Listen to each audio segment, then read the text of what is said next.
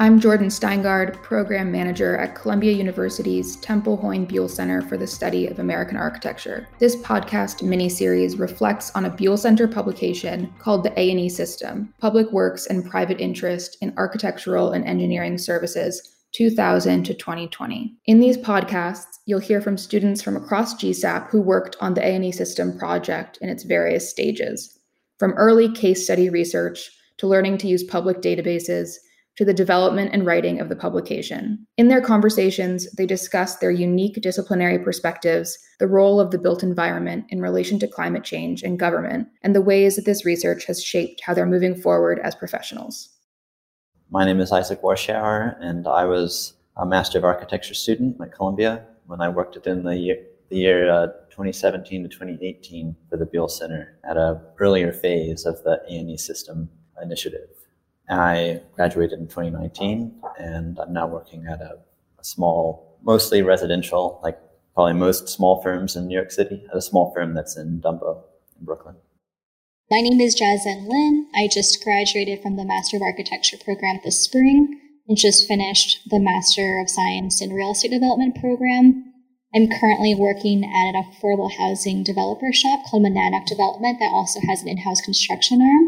They primarily do affordable housing, but also have some commercial um, and market rate projects in their portfolio. And I worked on the A&E initiative after Isaac from the fall of 2018 to the spring of 2019. When I was involved in 2017 and 2018, the project was still at a changeable phase. The whole scope was was shrinking and growing, and exactly what the end product was was still being determined.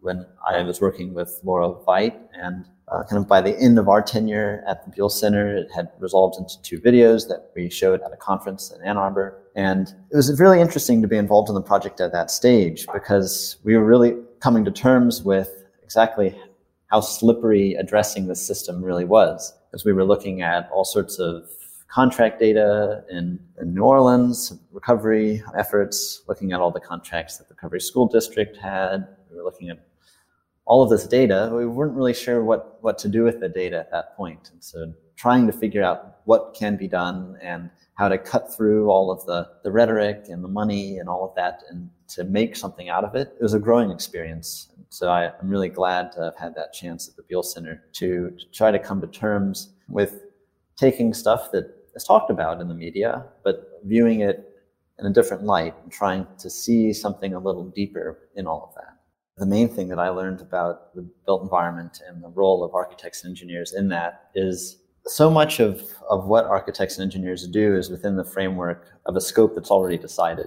And I think in this project, in terms of, of how um, power moves through the A&E system, the, the power of the kind of undemocratic aspects of, of American governance is in the in setting the scope and determining the flow of the money and and doing all of that, which mostly occurs before architects and engineers are actually involved. So architects and engineers end up acting essentially as the tools for um, within this much larger system. And so really no matter what the, the language is used in the planning process, for instance, the participatory planning process or the language of, of environmental resiliency or affordable housing, there can be many good aspects of a project, and the project can still be problematic in the sense that the way that the, the, the scope is set and the framework is decided done beforehand.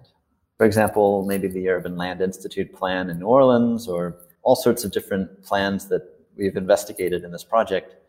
No matter the what priorities, they could be very good priorities are taken, green space, environmental resiliency, because all of that can determine what the project's impact is, regardless of the design work itself.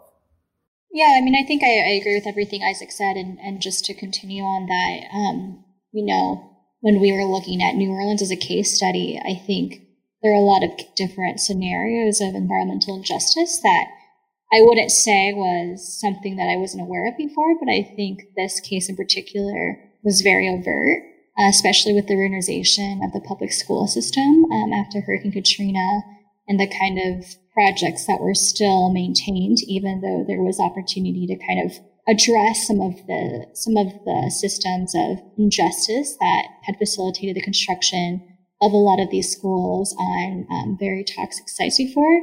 were unfortunately, once again, basically neglected um, by public officials, by public infrastructure and public funding. So, you know, I hope that this case study and what we took away from that is maybe can contribute to the framework that Isaac is talking about in terms of really recognizing these problems in advance and maybe organizing a lot of these communities to be able to have more of an active voice in, in the decision making um, instead of relegating the power to a lot of the top down decisions. When I was at the Buell Center, um, we were looking both at New Orleans and at Flint, Michigan, and the context of there are these planning efforts that occurred at, in Flint at the same time that Flint was under an emergency manager, which created an, an, interesting scenario in which the town government, which really had no control over the finances of the city, was holding a planning process that could only be approved to the extent that the emergency manager was just willing to go along with it. And so this was an example of a participatory planning process that really had no teeth at all. And and to the extent that things went forward, I mean, at the time it seemed like it was really just it was just something that could be uh, could be for show. And to some extent, that was an extreme example, but it showed how at times, even if something seems participatory, a lot of that work can be can end up being somewhat shallow if the context in which that planning effort is happening is so restricted. Really, the real power was in deciding what could be affected through a participatory process, not how participation happened. I think one fact that really stands out to me was there was a moment, or it's something that kind of came up as I was doing some research into Flint. And when I started to, to look at all these planning documents that had been happening during the period of emergency management and saw that all these references uh, back to the Mott Foundation or one of the Mott Foundations. And it seemed that, that all these different efforts to create master plans, to determine the future of Flint, were in some way or other backed by the Mott Foundation or had some tie to it. And then I remember finding this clip of a state senator talking about the fact that the emergency, under emergency management, the emergency manager seemed to have all these close ties back to the Mott Foundation. Uh, I mean, it makes a lot of sense. Flint is a kind of a company town or kind of became a company town over uh, over the years. And so it makes sense that the Mott Foundation, with ties to, to GM, should have an influence. But even after a lot of the automobile production has left the city, there's this after effect where the foundation, with a lot of money that came from automobiles, is now dictating a lot of what happens in Flint, even after the founders have passed away, after the company is involved in many other places in the US. There's this legacy. I mean, it just comes down to where the money is, I guess. I remember when I was doing research on the kind of, I guess, funding contracts that were awarded by FEMA after Hurricane Katrina to the public school system. There were, I think, one large contractor, Jacobs. Um, they received the bulk of the contracts at the federal level, and it was there was due to the lack of transparency, I think, in tracking how this funding was spent because of the kind of decentralized school system and the turnover and miscommunication between uh, the central school system the charter system, and then the private parish schools, there was really a lack of regulation transparency. So I believe out of, you know, three different budgets worth millions of dollars, they only fulfilled like 45% of the scope of work that they agreed to, and they yet they awarded the entire contracts. So that was definitely very surprising because it was heavily publicized at the time. Yet, you know, due, and I think Isaac was talking about this earlier, due to the kind of disconnect between different levels of government. That was something that was really left kind of unchallenged at the time. I'm currently at an affordable housing developer that is managing several different projects in various stages um, throughout New York. One of the projects that um, I've been involved with is for a low rise, uh, multi phased mixed income development in East Brooklyn. It's very close to Jamaica Bay part of the site um, is on top of a brownfield area. Um, and I think, you know, we're doing a lot of ground, medi- ground remediation, et cetera. But I think um, similar to what was uncovered in this research, where development for low income communities often happens on these brownfield sites that need intense remediation. It's kind of an unfortunate pattern that I think is something that like is difficult to challenge from the development perspective because of an acquisition basis and cost of land.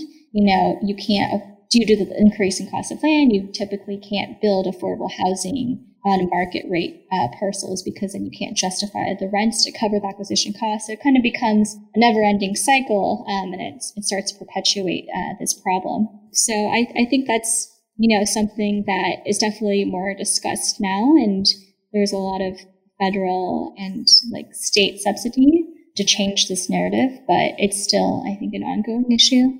Yeah, I think that I agree with uh, with how a lot of from our end, it's hard to it's hard to change the system, but I think the my main takeaway from my work is that I can now at least see the system a little bit differently and understand a little bit more about my role and and how my work may have the certain problems that when the opportunity comes up to at least make some positive change, it's worth taking. My work is uh, at Eponymous Architecture, it's a four person firm in, in Dumbo, and we mostly do residential work. And most of this work is just for single families, renovations of apartments, renovations of townhouses. So it's hard to really make a change that's relevant to the public sphere that could make any sort of larger impact on the, the way the city operates.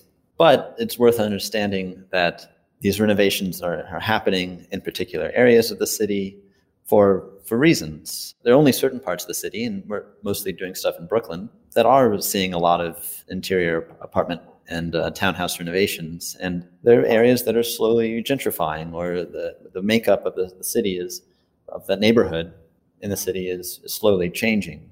And it's happening for exactly the same real estate reasons that affordable developments are happening on current brownfield sites.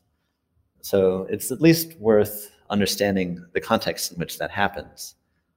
And and then maybe trying to look for those opportunities when they come up. But yeah it's it's a bit of a dilemma. You know i will say like working under jordan um, and jacob and and reinhold martin with the resource of the center um, was a fantastic experience. And i think you know i was on a team with with someone who was in planning someone who was part of the ccp program. And i think really having that multidisciplinary approach um, to what we're doing you know, made the difference for the project.